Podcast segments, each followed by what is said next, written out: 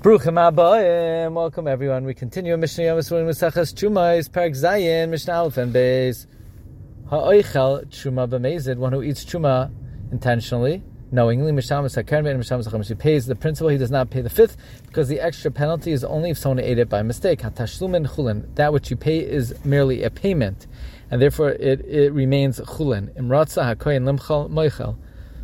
If the kohen wants to forego the payment and he wants to be moichel, he could do so. Mishnah Beis. Bas kohen shenisas liso, the daughter of a kohen who marries a Yisrael.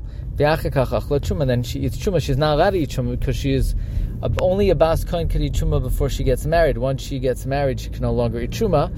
Then we say mishalem Keren. She pays the principal. That has to be uh, compensated. She doesn't pay a fifth because at the end of the day, she's still a kohenes. That's the shita of the Tanna Kamma. Misasa b'sreifa and she's still a kohenes, and therefore she commits adultery. Her punishment is burning, not chenek like a regular woman who commits adultery. However, if she marries someone who is disqualified, we cannot treat her as a kohenes and therefore Mishalamas Keren Mechamer, she pays the principal and a fifth. Umisasa B'chenek, her death is with chenek like an ordinary Jewish woman because she loses her status as a kohenes. Divrei Rabbi Meir, there's the opinion of Rabbi Meir Chachamim, the sages say no. Either way, she retains her status as a kohenes. Zu v'zu mishalmos as a Keren.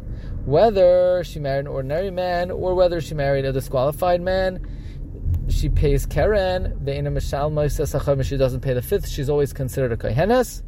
Umisasan Besreifa, and if she commits adultery, whether uh, she is always considered a Kohenes, and she is punished by Sreifa. Wishing everyone a wonderful day.